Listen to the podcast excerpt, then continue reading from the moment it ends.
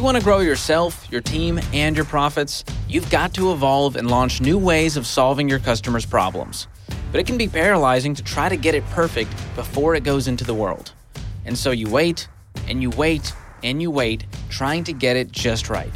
But is that the best strategy to serve your customers?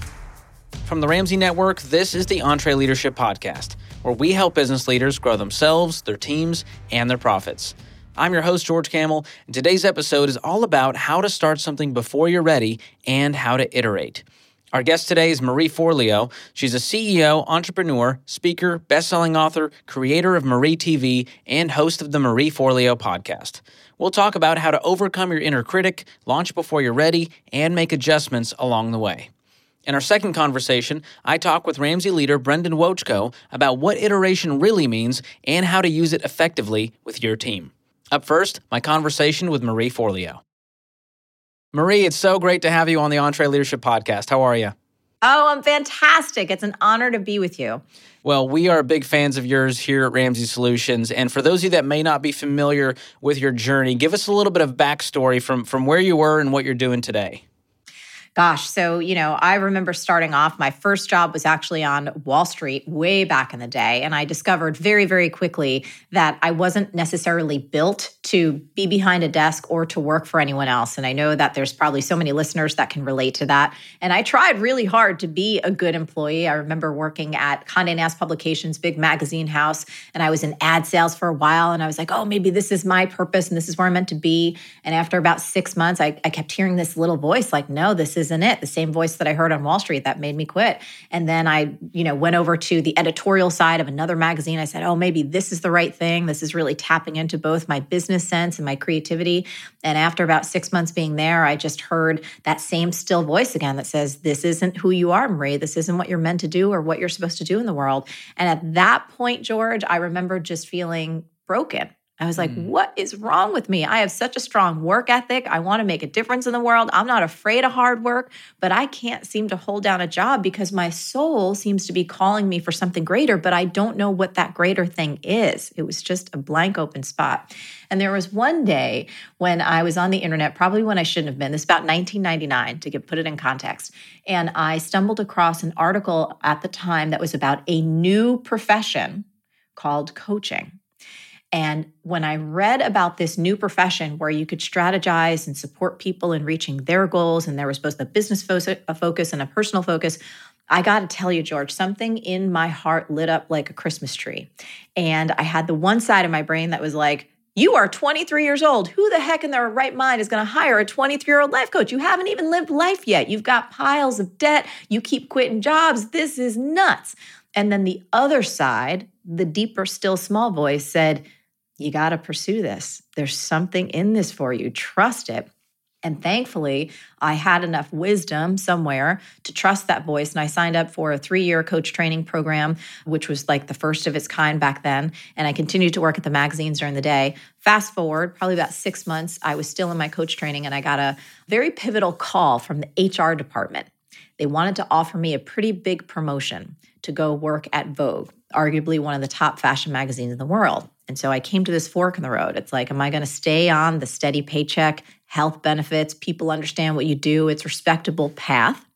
Or am I going to quit and start my own life coaching business, which sounded ridiculous and so terrifying. And I had no idea how to do any of that, nor did I have resources or no, and nothing, but it felt right. And so I wound up quitting that job. I went back to bartending and waiting tables and being an assistant and cleaning people's toilets and doing anything that I needed to do in order to keep a roof over my head and food on the table while I figured out how to build a coaching practice during the day. And so that was over 20 years ago. And so over the course of those 20 years, I have learned so much about entrepreneurship and digital marketing and what it takes to run a sustainable purpose driven modern business through both things that I've done right and lots of things that I've done wrong. And every part of the journey has been amazing. And I feel so blessed over these past two decades to have helped this point almost 70,000 entrepreneurs start and grow their own businesses through wow. our content and through our programs and things like that. So I've had a real fantastic opportunity to not only um, support people, but also have great perspective on how things have changed over the past two decades, kind of where we're going, what things are consistent, what things are different. It's just really been a fantastic journey.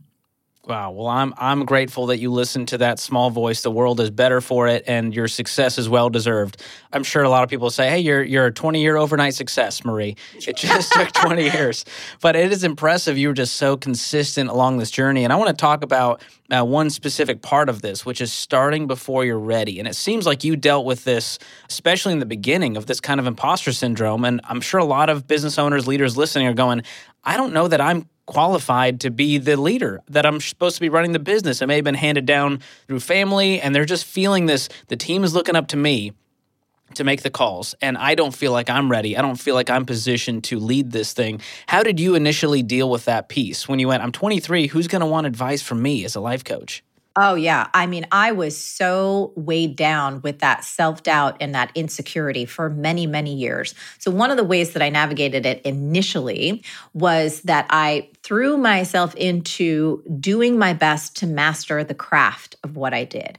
And I tried my best to focus on helping people get results. So, I realized that in any given moment, I was either entertaining that conversation in my mind that I don't know enough, I'm too young, who the heck's going to listen to me? Why should they? You know, I'm a fraud. All of those different conversations, those inner dialogues that I think all of us can have, regardless of our age. And I would catch it and then shift my attention back to being engaged in the act of either providing the service right? So, providing value to my clients or learning and training and actually becoming better. And I know it sounds maybe so simple, but it is transformative. If you can catch that inner monologue, if you can catch when you've disengaged and you're being sucked down into a tsunami of self doubt and just pause. Not make yourself wrong, but re engage in the moment and something proactive you can do to either become better at your craft or listen to your customers or clients or your team and actually receive what they're saying to you, you will naturally build a habit of being an engager, an executor, and someone who's always on the learning path rather than being someone who's so stuck and mired in self doubt that essentially you're habituating yourself to being mediocre. Does that make mm, sense? Yeah. I mean, it's when you focus on yourself and this imposter syndrome, you're not focused on growing and serving. And when you focus on those things, that part dissipates away. That is that's a great reminder for all of us. Yeah. And I think over time, too, having just the humility to know that nobody knows it all. But I think what most people are looking for, whether it is your clients or your customers or your team, is they want someone who's really listening to them. They want to feel seen and heard and respected and understood. And those are the capabilities that all of us are born with. But oftentimes, when we're nervous because we're insecure, we can want to prove ourselves, right? And want to control everything and want to make ourselves look smarter than we are or more experienced than we are. When taking a more humble yet strengthful position of listening, of acknowledging people, of mirroring back what it is they've said or how they feel creates this level of connection and trust that transcends anything that you could posture up. And so I don't think people have to fake it until they make it. I think they have to get comfortable in the unknown, get comfortable seated in a space of both humility and a desire to connect, and to have faith that if you stay in that position, you will naturally learn, you will naturally evolve. And if you keep challenging yourself to say, okay, well, great, here's the situation. What might I want to do different next time? Or is there someone out there that has expertise that I can go link up with, read their book, maybe go to some type of workshop or training or just upskill so that I can become more of the leader that I know I can be. And it's not going to happen in an instant. It's going to be a process over time. And for me, you know, 20 years, I hope I never stop learning. I consider myself a lifelong student. But I think if we can release the pressure of thinking that we have to know it all or that as leaders that we have to have all the answers that was probably a big lesson for me was in the beginning feeling as though well no one's going to do it as good as i can so i have to retain all of the control and i have to do everything and if i don't do everything right you know everything's going to fall apart.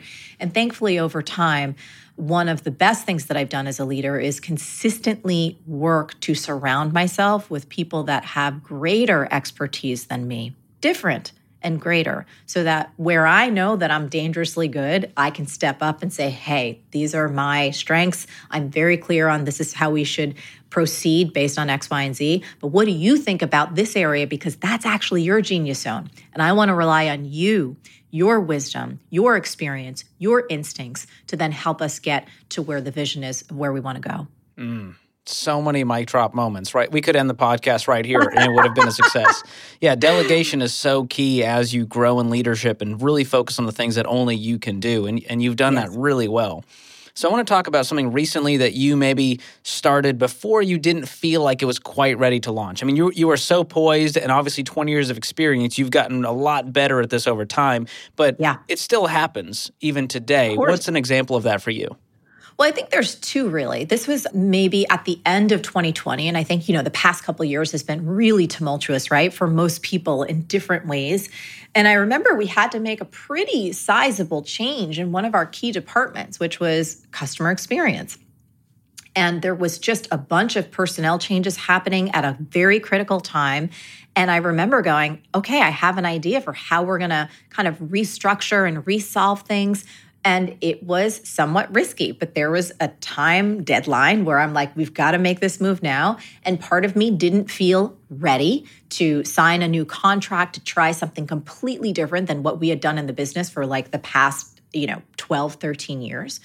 But I had faith that, you know what? this is a new time and we're going to experiment. And, you know, when you have faith in your ability to be nimble and to say, you know, if it doesn't work out perfectly, that's okay. We're going to learn something.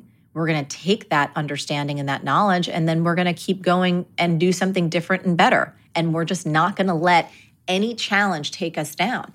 And it was scary and it was uncomfortable, and it turned out to be amazing. And you know what?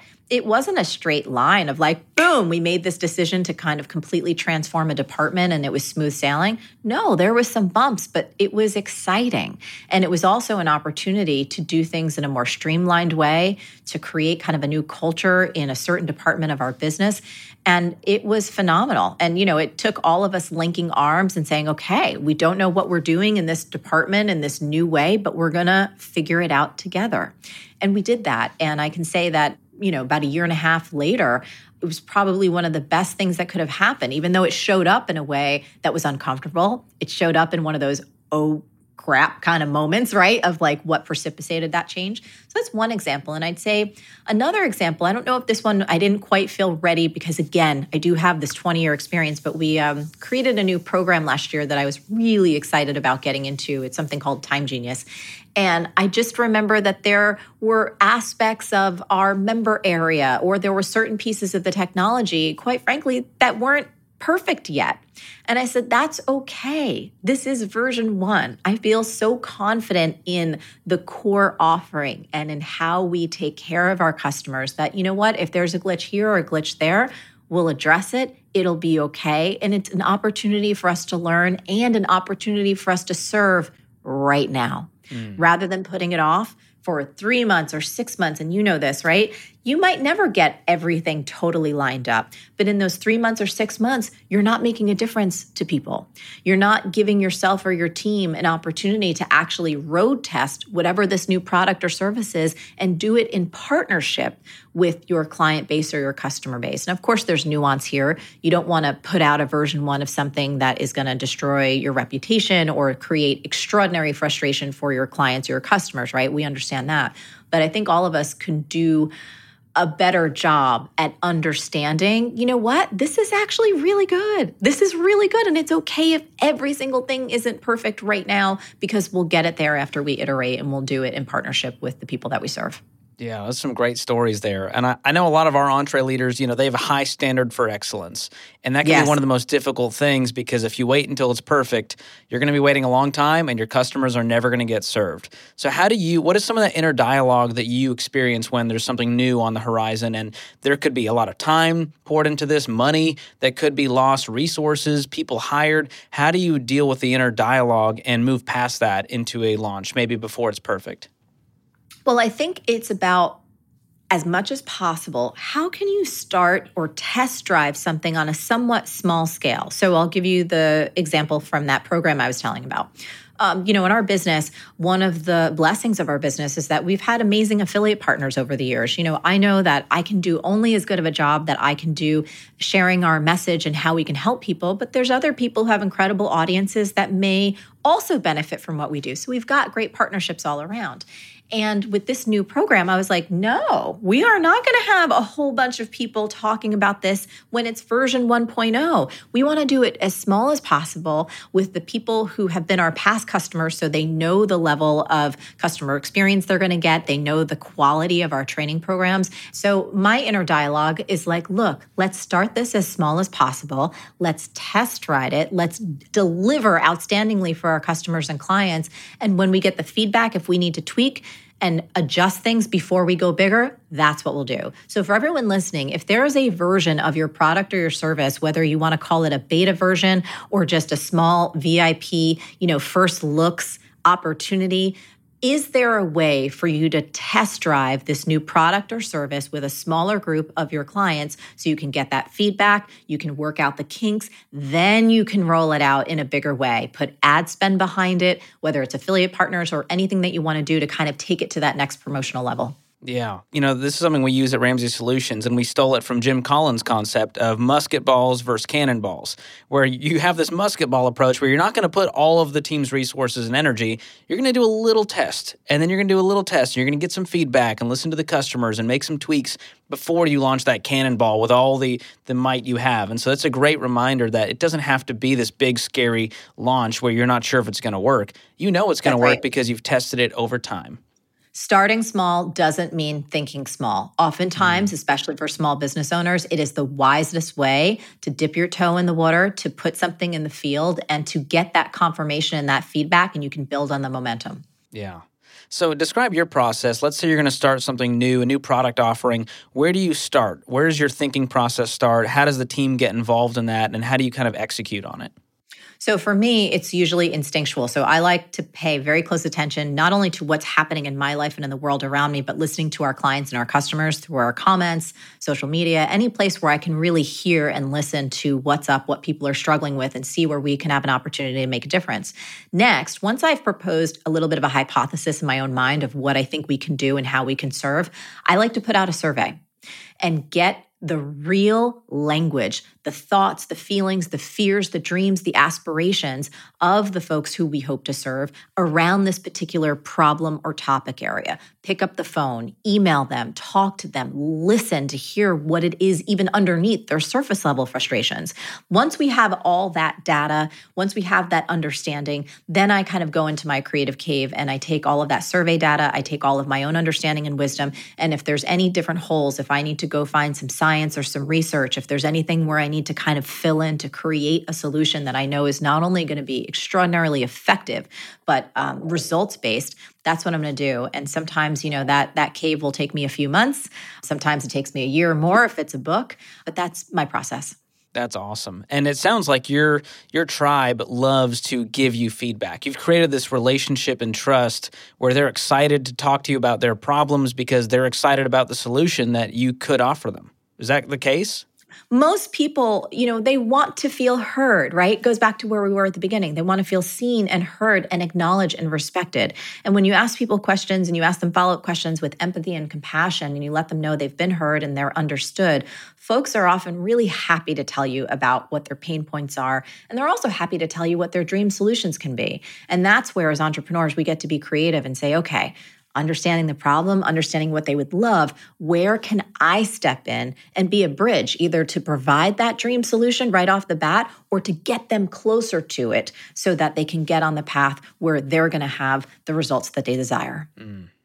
As you're collecting all this feedback, there's got to be some critics along the way. There's got to be people who are just not for it. They hate it. Yes. It's crappy. The V1 yep. didn't work for them. They're upset. How do you yes. deal with those critics and how do you know which ones to listen to and where there's truth?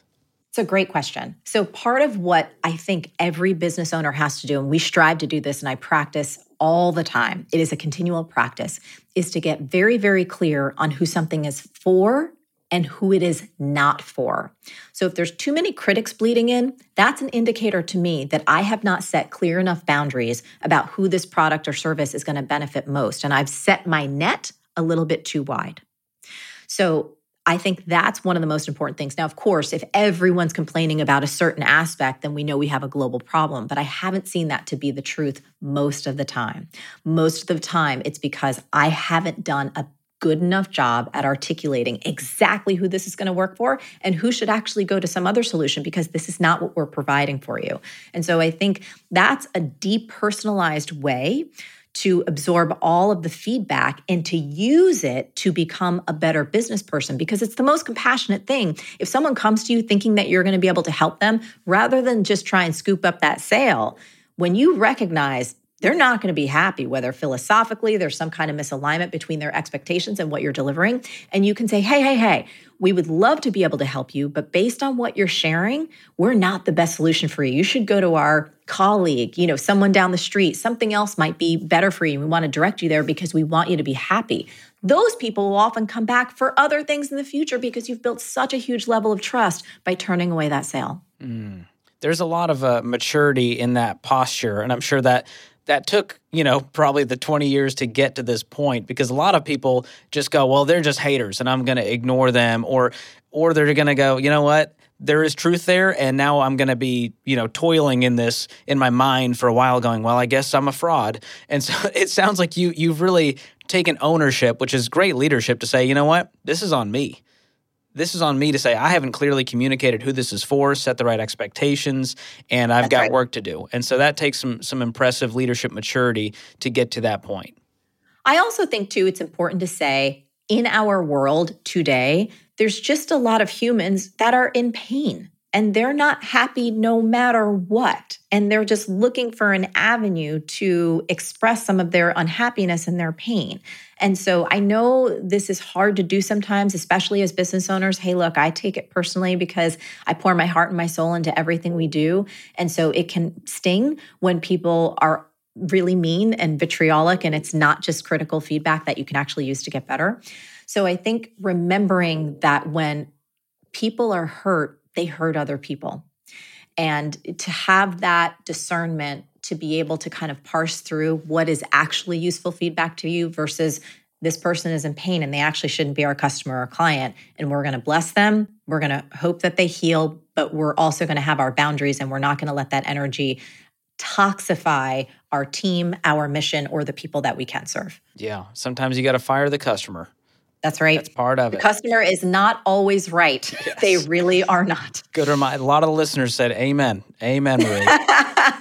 so, so you've launched something into the world, and you're yeah. getting some feedback. What rhythms do you and your team have around adapting products after you've put them out there? How do you make sure they're yeah. continually getting better?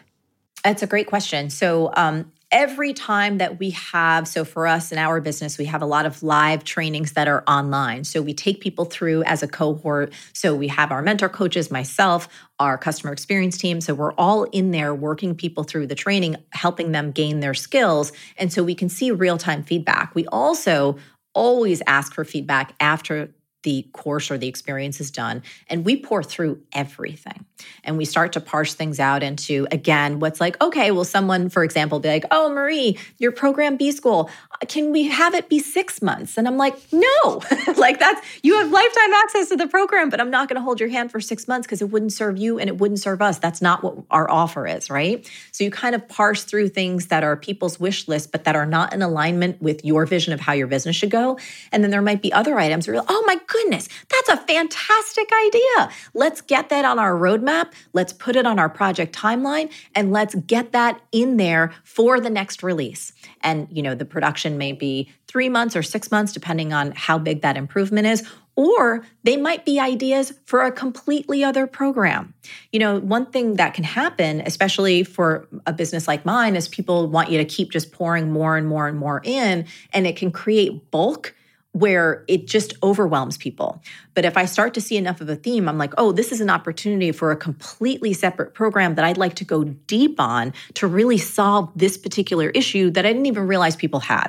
So we kind of look through all of the feedback with a fine tooth comb and we sit on it. We don't just act on it right away, but we think about it, we process it, we talk about it with different members of the team, and then really evaluate whether or not it's a piece of feedback that we can take action on or if it's an opportunity to refer out to other people who might solve this because it's not in our wheelhouse, we wouldn't be the best provider of that particular solution or service. Yeah, it's a great reminder that you don't need to be all things to all people. And a lot of businesses go, well, if we could do this, this, and this, we, we could get a whole new audience and make a lot more money. But focusing on one thing and doing it really well and knowing exactly who you're after is so important. It's the difference between yeah. the Cheesecake Factory menu and In N Out Burger. It's like we got burgers and fries, or we have 90,000 options, and it's overwhelming, and I don't even know where to start. And I just want a burger and fries. Take me to In N Out. Yeah. And I mean, most of us in our businesses, especially the small business owners that I've engaged with, it's like overwhelm is such a huge, prevalent, unending issue. So you have to proactively manage that on your own. I always say simplify to amplify. Mm. Simplify to amplify. When you simplify your offerings, when you simplify what you do, when you become really, really good at just a small handful of things, you can go so deep. There is so much trust. The word is spread, word of mouth marketing, one of the most powerful forms of marketing there is. That often happens, right? When you don't have 90 million things that you're trying to do. And for most small business owners, they don't want 50,000 employees, right? Or all of the kind of complications that can come with that level of complexity in a business. So I'd say um, simplify to amplify is a mantra that you can use to hone in on kind of like the 80 20 rule. Where are 80% of your best customers coming from? Where's 80% of your best profits coming from? 80% of your joy, your impact, the emotional connection? And and focus there. And it's usually 20% of your activities your products or your services. So it's usually a small slice of what you're doing that produces the biggest benefit and you can narrow in on that small slice. You're going to see a huge change in your business your happiness your fulfillment and your stress levels. Yeah staying focused that's important on what what really matters. So we started talking in the beginning about delegation and so i want to loop yeah. back around here as we're talking about starting before you're ready and adapting along the way. How do you know what to delegate, what not to delegate? Who should this go to? Who can I trust on the team? What does that process look like for you? So, for me, over time, I've gotten very, very clear on what my unique gifts and abilities are. So, when it comes to content creation, right, that's what I do. I'm a teacher and a writer at heart. So, those are where I should be spending the majority of my time is like creating the content, delivering the content, and ideating about the marketing because it's a joy for me and it's a love for me. It's a form of art. I love inspiring people to take action towards something that's good for them and good for me anything that falls outside of those, I know I need to delegate it to members of my team who are excellent in those areas. You asked about how do I know who we can trust with this? I think trust is earned and built over time.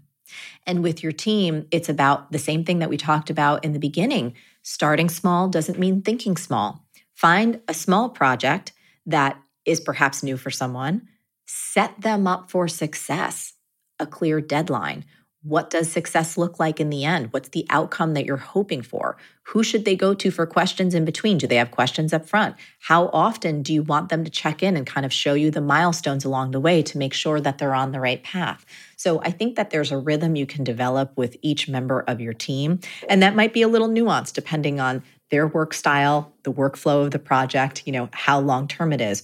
But the more you can keep things tight, small, and with a quick turnaround, I feel like that is the secret sauce to being able to build trust up faster. You can see somebody's work, you can give them feedback hey, you're on the right track, or this part's on the right track, this is completely not. Let's readjust here.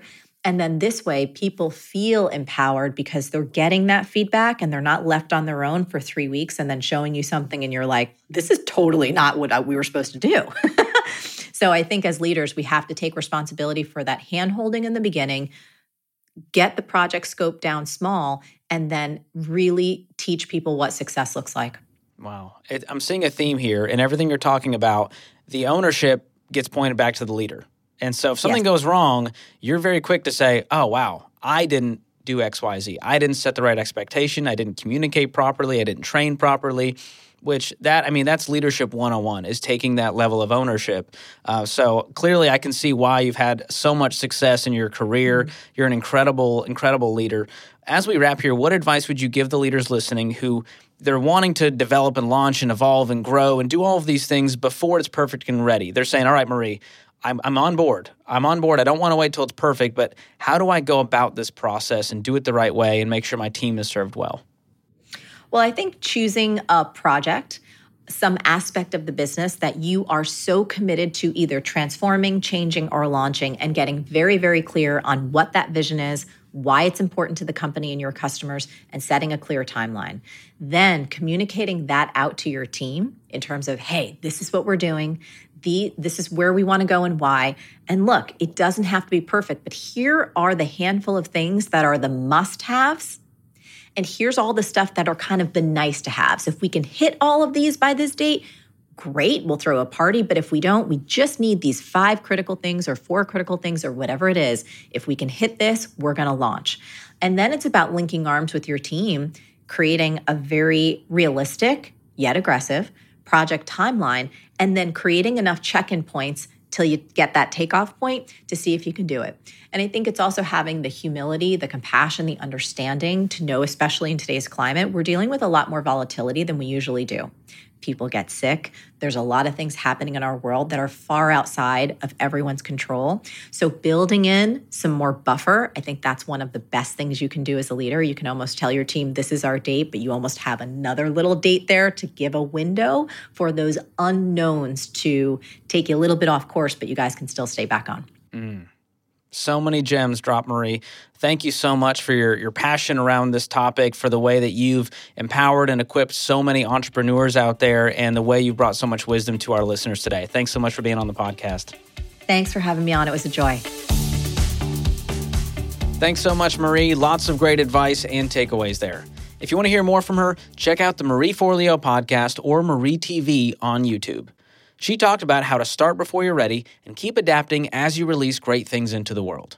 But how do you effectively use iteration as a strategy to deliver value early so that your customers get the help that they need? We'll have a conversation about that right after this. Here's a math refresher. There are only 24 hours in a day, so you and your team need to streamline time consuming tasks to focus on the activities that make money. Smart businesses are realizing that to reduce headaches as they scale, they need NetSuite by Oracle. NetSuite is the number one cloud financial system, bringing accounting, financial management, inventory, and HR into one platform. With NetSuite, you can reduce IT costs because it's cloud based. You can cut the cost of maintaining multiple systems because you've got one source of truth. It's a big deal. And you improve efficiency by bringing all your major business processes into one platform, saving time and cutting manual tasks and errors. So join the more than 37,000 smart companies like Ramsey Solutions that have done the math and are boosting their efficiency with NetSuite. And right now, you can download NetSuite's popular KPI checklist designed to drive the right behaviors for your business. Absolutely free at netsuite.com slash Ramsey. That's netsuite.com slash Ramsey to get your own KPI checklist. This episode is brought to you by Trainual. Even when you're great at running the day to day, a lot of leaders struggle to delegate. But delegation is a critical leadership skill, and empowering your team by building that skill just takes having the right system in place. Well, Trainual is that system, and it's a game changer. Trainual is an easy to use app that helps document and organize everything about your company in one place. Clear outlines for every role and responsibility step by step training for all your SOPs and employee handbook content, an org chart and directory. You can build accountability tests. Employees can even use Trainual's powerful search to answer their own questions. companies using Trainual are cutting training time and related costs by up to 75%. Get started with over 300 templates and their world class support. It's time to get your entire team playing from the same playbook. Visit trainual.com slash entree today for a demo and get 15% off your first year with code entree15. That's 15% off at T-R-A-I-N-U-A-L dot com slash entree with code E-N-T-R-E-1-5. All right, up next, I talked to Brendan Wovchko, our Chief Technology Officer here at Ramsey Solutions. We're going to talk about how to use iteration to test ideas and get feedback before you pour a lot of time, energy, and money into a big launch. Here's our conversation. Brendan, great to have you on the podcast. Always great to be here. Good to be back. You are here to talk about a, an interesting subject iteration. Yes. And a lot of people listening, their eyes just rolled in the back of their head, and they Right. may be tempted to pause and go listen to something more exciting. Right. But you've promised me we're going to make this exciting. Yes. Okay. So let's start with this. A lot of people have a definition of iteration in their head, and I want you to, to reframe this for everyone. What is your personal definition? Right. So I, I think the probably the best way to explain it is is through like a, a basically a short example. But iteration as as a word is is one of those things that has fallen into the category of popularized words that have lost its meaning. Right. Um, and and so let me let me tell a little little story as to what I think iteration actually is. So if you ask the average group of people or just ask you know the average business person you know if you were to iteratively write a book how would you do it? Um, and i've done this bunches of times and most people will answer the question. They'll say well you know i'd start by writing chapter one. Or they'd say like i'd write an outline of the book or i'd put together like the table of contents right? That's that's usually when people think about iteration they think about like taking that first small step the way that I think about iteratively writing a book, uh, the last thing that you would actually do is write a book. Where you'd probably start is just by getting a, getting together for lunch with a couple people and uh, sharing with them like what you think the riskiest assumption in the book is, right? Um, wh- what do you think the real hook is, the thing that'll get people's attention, right? And you might end up having to have lunch with five or six different groups of people before you like really hone that in. When you get that, like go from having a 15 minute lunch to maybe doing like an hour long talk on your team and see if you can hone that in.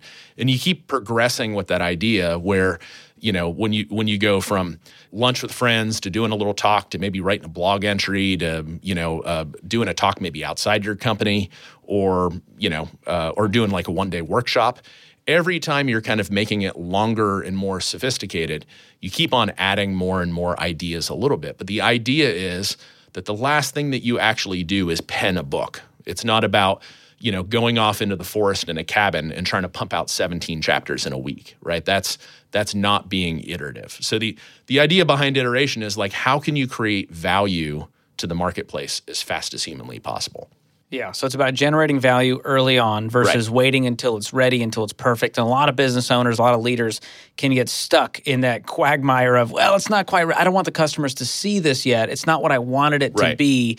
It's how do you push past that and launch the V1 or that we call, Right. you know, we have a skateboard versus car metaphor that we use a lot of time Yeah. uh, here at Ramsey. How do you push through that and go, okay, I need to launch this. It's good enough for now. Yeah.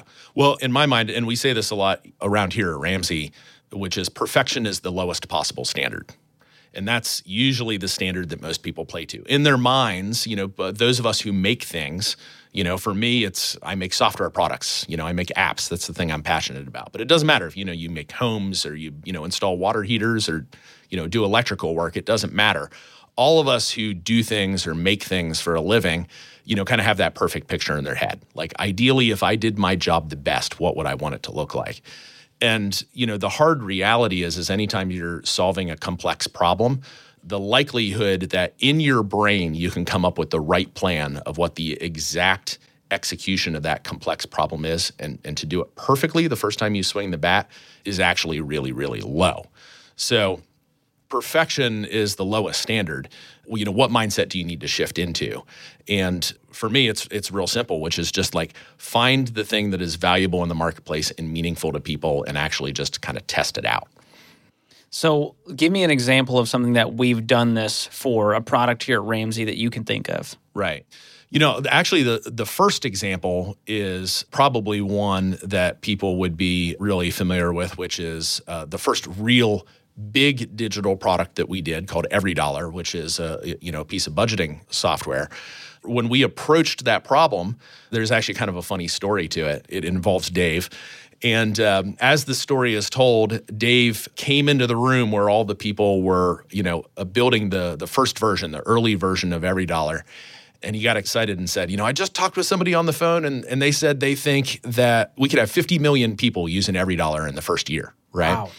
And Dave said that for the purpose of like exciting everybody and motivating everybody. But what it actually did is it kind of like struck fear in everybody like, oh my gosh, if 50 million people are going to use this, it's got to be like unbelievably world class, the first thing that we ever put out there. And the reality of what actually happened is everybody got so fixated on the need to make it perfect, it actually really slowed down the development of that product. So we had to self correct, as you got to do in business a lot of times. And we took another look at the problem and just said, hey, instead of trying to build the perfect thing, let's just build the simplest thing. Let's just build a simple budget that people can use. And we eventually added more onto it. But the the more uh, conventional example, the one that just happened recently, is actually inside Entree Elite, our digital product that we have for EntreLeadership. One of the things that we talk about a lot as an organization is a desired future dashboard. The importance of like making a goal for your team and getting everybody around it and making sure everybody's on the same page in terms of executing. And so, a digital desired future dashboard is something that we wanted to bring into our Entree Elite product. And we actually have like a whole group inside Ramsey here that talks about how we do desired future dashboards and helps hold our business units accountable. And there's a lot of sophistication about how we do DFDs internally. But what the the thing that the entree team had to be really careful of is not like front load all of that insight and all of that into the digital product because really what we needed to do first is just build something in a week, put it out there and see if people even want to use it right? And that's kind of the heart of iteration. You know, I think it was one of the founders at LinkedIn that said, like, if you're proud or if you're not embarrassed of the first version of the product you put out there, you probably spent too much time on it. Mm, that's a good reminder. Yeah. Yeah, and it's true. It can be overwhelming to the consumer to try to get it perfect. And instead, we just said, hey, let's just do a rudimentary version. Let's get it in front of real people, see right. what they think, and yeah. then make changes based on that. And right. that that's something that I, very recent that just happened. And yeah. with EveryDollar, I mean, I remember when it was CD-ROM software. Right. And you may be thinking, George, you're not old enough. This is this is before EveryDollar. I mean, that, that, was the best thing looking, we had. George, yes, that's what it is. And so we've made iterations, and no one wants to be the next blockbuster. Right. Where you go, well, we, we're just CD-ROM kind of people, and if they don't want to use it, then forget them. Right. We've decided, you know what, we need to iterate on this budgeting software. We need to take it into the modern century and go, this needs to be an app. And then we took right. that app and said, how do we make this app better? So, how do you know when it's time to iterate as the leader in the business? I actually don't think that there are a lot of situations where you wouldn't want to iterate. One of the things we're really guilty of just as human beings is comprehensive thinking. Like we want to sort it all out in our head. But there are things that, like, I think it was the Donald Rumsfeld famous thing from the early 2000s, which is you have the known knowns, the known unknowns, and the unknown unknowns, right? Well, in anything that you're doing, for the most part, particularly if it's new. So, particularly when you're going into new territory as a business, iteration is is is most important. When you're pursuing something new, the known known territory, you always have some known knowns and you always have some unknown unknowns. And if what you wait to do is to start until you've solved for the unknown unknowns, you miss the bus. So, in any situation, like the kind of self quiz I do for myself is Am I waiting to do what I know can be done until I've like driven out all the uncertainty or all the risk? Like, my goal as, a, as an entrepreneur or a business owner is not to like eliminate all risk. That's what bureaucrats do, right? My job is to take capital, take a risk in the marketplace, and see what happens you know now it's got to be a responsible risk right but iteration is a really great way to do that because instead of front loading like an enormous amount of cash out in the marketplace to go be, do a big thing just start simple start with the known known right take that for the example you know desired future dashboard at our live events maybe you were part of this maybe the listener was part of this didn't know you were actually part of it. But one of the things that we've done at our live events is instead of building software around a desired future dashboard, we had the bright idea of just from stage doing a talk about what a desired future dashboard was and at the end of the talk just said hey we've got you know a powerpoint template for a desired future dashboard who's interested like three quarters of the the hands in the room went up right i didn't have to write any software i didn't have to spend a lot of money to go do that you know we used the live event that we were already doing that we already had we delivered value to the customer by talking to them about a desired future dashboard teaching them about a desired future dashboard but then from there validated with them that they would actually be interested in using it. So we got that early validation that cost us next to nothing. And then at that point, that's when you decide to go get a whole software development team that's actually really expensive to run and operate to go focus on that idea and go build it. You know, and even when we go build it, we're still building the simplest possible version of it and getting it out there and and seeing what people like. And I think getting customer feedback is one of the most important aspects of iteration. So here's what iteration isn't iteration isn't that you have the perfect idea in your mind today about what you're building that's going to be done six months from now or a year from now. What it's about is identifying the known knowns, putting those known knowns out into the marketplace, and then actually talking with customers and finding out what they did and didn't like. So, a lot of times when I'll meet somebody. You know, people know me as having a, a big interest in project management. And sometimes I'll bump into people and they'll say, Brendan, you know, I followed some of your stuff or, you know, I, I, read an article you wrote on project management or something like that. And they'll, they'll say, hey, I went and did this thing and I made a plan and I perfectly executed the plan. And, you know, I estimated the number of people that were involved and the amount of work that was involved and the amount of money and time. And I got it right. We got all the way to the end and it was finished. And I think they expect me to be like, awesome, great job. And here's the problem with that, George, is that in the economy that we live in now, the world we live in now that's so digitally driven and people have such short attention spans, if you are developing plans that take six or 12 months to execute and you get to the end of that 12 months, and your plan was perfectly right from the beginning, the only thing that that actually tells me, it doesn't tell me that you were prophetic. What it tells me is you didn't learn anything along the way mm. right? And so the idea of iteratively building something means you take that known known, put it out in the marketplace, talk with your customer, and l- let them co author what the next version is that you're going to put out. If you're not partnering with your customers and actually talking with them through the process, then the likelihood is you're going to spend an enormous amount of money in the marketplace and come out with something in the end that people don't want to use. And I'm guessing people are not shy about sharing their opinions. Right. So yeah. that helps. Yeah. If they can be honest. Yeah. That's the, the goal. The ultimate sign of a really successful product is a product that people share. Uh, w- one of the things that's out in the marketplace that's really big right now and has been big for a while is this thing called Net Promoter Score. You know, the idea that if you're not familiar with it, it's a scoring system you use to score how likely somebody is to refer or share your product with someone else. Well, here's the deal I actually don't care at all how likely someone is to share. What I care about is did they share it, right? And you know, when you take an iterative approach to product development, it's really simple. Start with the known knowns, get the thing out there, talk with your customers, and actually find out if they're sharing it. If they are materially sharing it, it means that you've got product market fit.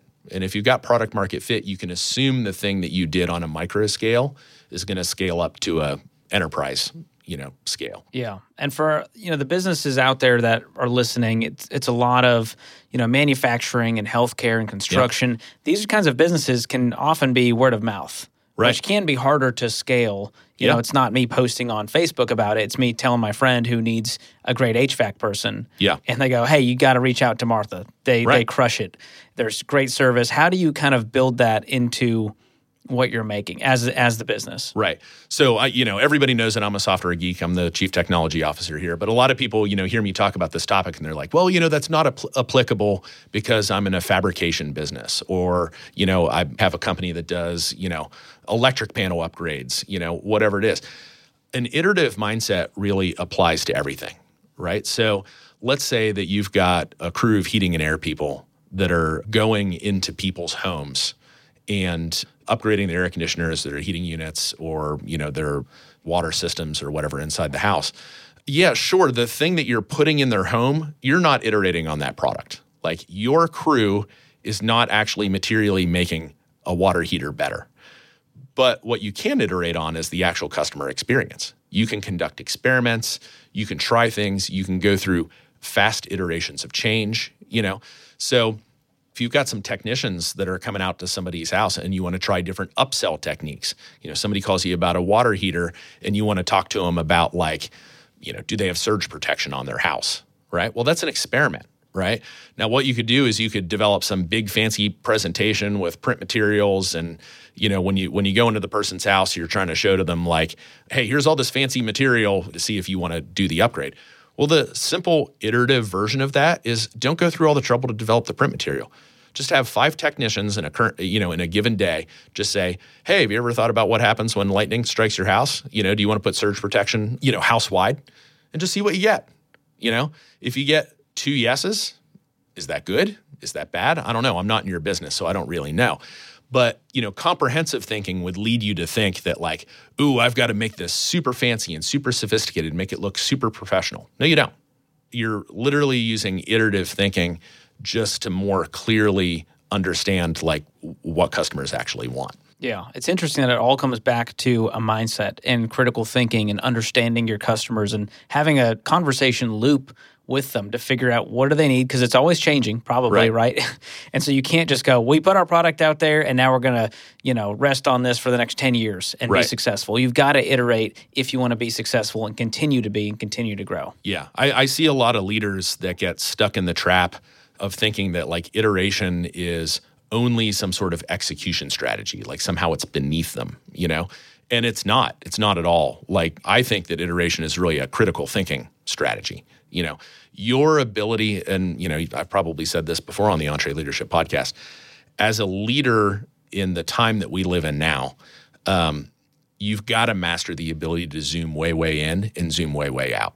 Like you no longer have the luxury of being stuck in either one of those positions. You've got to be able to zoom way way out and look at the strategy you know understand the vision the mission the strategy the direction that your team is taking and zoom way way into what's actually happening you know in the real world with your team. And if you rely on that iterative thinking only to happen on the line level of your team they'll probably be doing it but they're not going to get the most value out of it. Like developing the personal discipline and the personal skill as a leader to help guide your team's thinking through like okay what's the simplest version of this problem? For my teams you know language really matters. So, you know, we we build a lot of software all the time, but it doesn't matter what what you build. What I don't ever ask my team is I don't ever hand my team work and say, I need this done by X date. What I do is I give my team a problem and say, what version of this problem could we have done by X date? Little nuance in language is a really big deal because if I give them a fully baked idea and say, have it done by March, they're going to scramble, they're going to make shortcuts, they're probably going to make a pretty crappy thing because they're trying to accommodate perfectly what's in my head. If I give them a problem and I say, what simple version of this problem can we solve by this particular time frame then actually that's going to trigger resourcefulness on their part. And that's the thing that i think a lot of leaders miss is i do believe in setting a date saying, hey, and by the way, the date's not next week. That's just irresponsible leadership. Like, I believe in setting a date out on the horizon that says, hey, within this timeline, we want to provide some solution to the market, right? Whatever the, the market wants. But I try to keep the resourcefulness inside my teams, define a problem for them, and ask them what version of that problem they could have done by the market timing that I see. And if you actually do that, you'll see your teams light up. It lights up their creative fuses causes them to have far better, uh, you know, uh, conversations with each other. And it actually really increases the quality of the thing that you end up putting out into the marketplace. Yeah, that's a neat little uh, leadership hack there. Just yeah. the nuance in language. Yeah. That's cool. So as we wrap here, what is the first step a leader should take? They go, all right, Brendan, I have not been iterating how I should be. What's the one thing I need to do, regardless of my industry, that can help move this thing forward?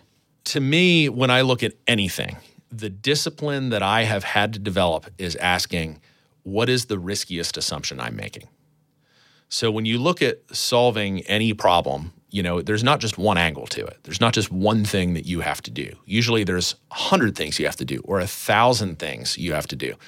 So You know, there's a big difference when you're trying to manage all that complexity to find the essential complexity versus the accidental complexity, right?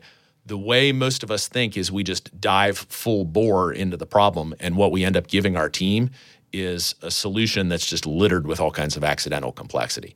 The thing I got to do for myself as a leader is develop the muscle and the discipline to get really clear on what is the truly riskiest assumption that I'm making and try to find you know how you put together those early iterations of building something or creating something is by getting down to that essential complexity. What is the most essential version of this thing that if I were to put it out there, I can gain understanding as to whether it's connecting or not with my customers. So that skill, developing that skill of really being able to basically apply a lot of self-discipline and say what is the riskiest thing I'm trying to prove if you can develop that muscle for yourself, your team will really benefit from it. Yeah. And you've got to hone that as leader. If you want to iterate, you want to serve the customers, you want to grow the business, this is part of it. Yeah. This is leadership. Yeah. Well, Brandon, thanks so much for being on the podcast. Always appreciate your wisdom, your critical thinking skills. Thanks for being on today. Thanks, George. Thanks so much, Brendan. Always good to talk with really, really smart people. Marie and Brendan both talked about how to start before you're ready and how to iterate so that you can deliver the most value to your customers. So, if you're about to start something new or create a new product offering, you should be asking a lot of questions. The EntreLeadership team has put together the new product assessment, which is a list of 10 questions to ask before you launch a new product to help you in this starting phase. To download the free new product assessment, just click the link in the show notes.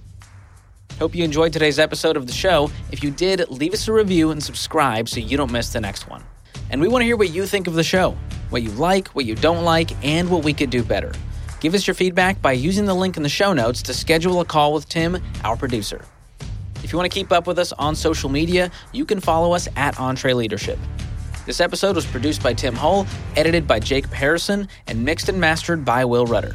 I'm your host, George Kamel, and on behalf of the entire EntreLeadership team, thanks for listening. Until next time, keep learning and keep leading.